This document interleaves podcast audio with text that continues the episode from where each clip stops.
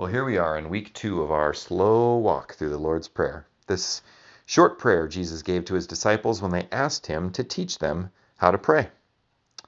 Well, last week we opened with just a few words Our Father in heaven. And now we get to the next few words Hallowed be your name. I think it's four words per week. well, in these few words, there is a lot to be said. And I think this is a great focus as we launch into this week of Thanksgiving. Hallowed be your name is simply saying God's name is holy.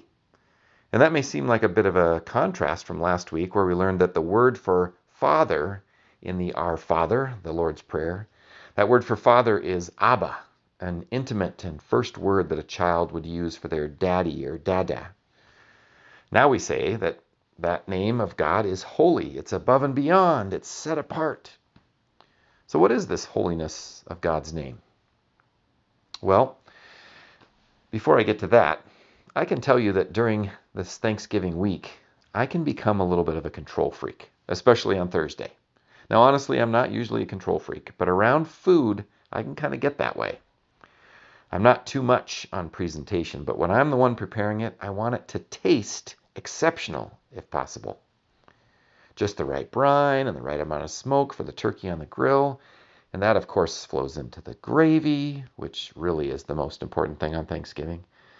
Well, I'm starting to get hungry. But this day, this Thanksgiving day, and certainly the days leading up to Christmas, can have us full of ourselves, trying to control everything around us, trying to make everything just perfect.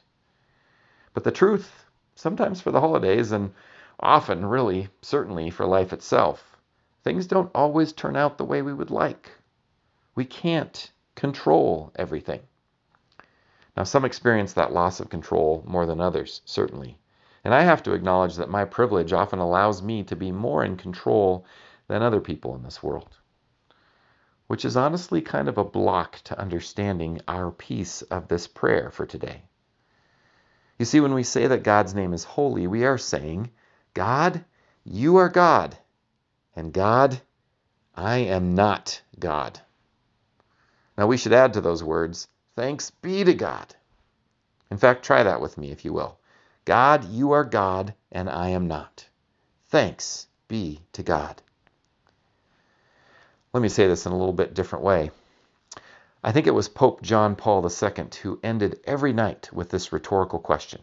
He would think on all his problems and all the problems of the world, and then he would pause and he would say, Is this your world, John? Or God's world? And then he would take a long pause and finally say to himself with a deep breath, Then sleep, John, sleep. I must say that when life cuts through my personal charade of being in control, I am thankful to speak these words God, you are God, and I am not. Thanks be to God. And certainly this week offers us a chance to be thankful for God's holiness throughout the past into the present, and all the way to the future. In Exodus 3, Moses is trying to figure out God's name, and it, that passage kind of goes like this. But Moses said to God, If I come to the Israelites and say to them, The God of your ancestors has sent me to you, and they ask me, What is his name? What shall I say to them? God said to Moses, I am who I am. God said further, Thus you shall say to the Israelites, I am has sent me to you. God also said to Moses, Thus you shall say to the Israelites, The Lord, the God of your ancestors, the God of Abraham, the God of Isaac, and the God of Jacob, has sent me to you. In other words, God is saying, My name, my holy name has been with you in the past. It is with you now. I'm the God of your ancestors. I'm with you now. I am who I am. And actually, that I am who I am can also be translated I will be who I will be. In other words, into the future, you can be assured that based on the past and the present, I will be your God into the future as well. Thanks be to God for God's holy name.